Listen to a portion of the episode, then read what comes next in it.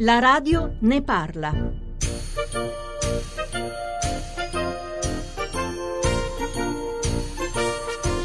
Borgmestre della Comune di Schengen. Dans la localité di Schengen il y a 600 Sì, sono il sindaco di Schengen, 450 abitanti.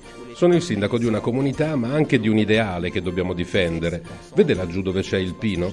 Lì è il punto esatto dove Lussemburgo, Germania e Francia si incontrano. I contadini qui hanno la vigna che comincia in Francia, prosegue in Lussemburgo e finisce in Germania. La gente va dal parrucchiere francese, compra la salsiccia dal salumiere tedesco e vengono a fare benzina qui.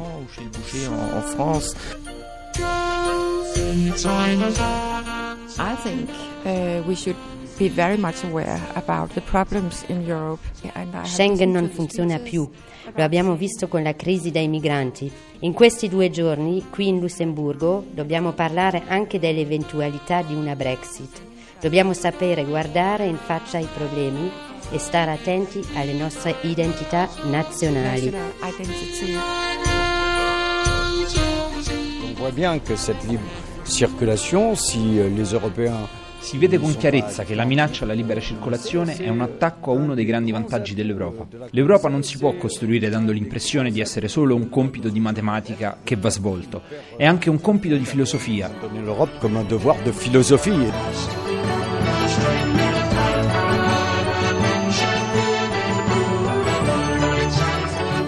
Io ritengo che tutti debbano fare la propria parte in questo momento critico per l'Unione Europea, sicuramente i governi, i parlamenti, ma anche i cittadini.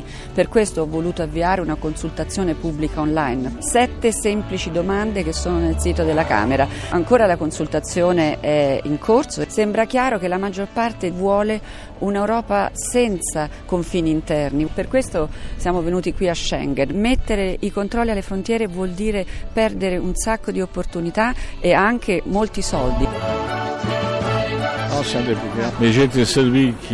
Io ero deputato al Parlamento di Lussemburgo quando si firmò l'accordo di Schengen. Era il giugno dell'85. C'erano qui non più di 15 giornalisti, rari i politici che avevano capito la portata di questo accordo.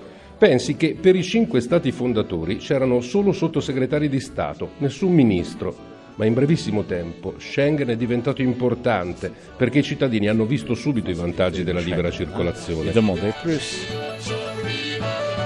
Qui si è scritta una delle pagine più importanti per la vita dell'Europa e dell'integrazione europea. Io ritengo che la strada da percorrere, che è difficile, sia quella di un'unione federale di Stati. Noi siamo disponibili ad ospedare 10.000 migranti, ma è difficile conquistare il loro arrivo per problemi burocratici con i paesi dove sbarcano. Il più grande rischio che corre l'Europa oggi è la sua sparizione. La radio ne parla.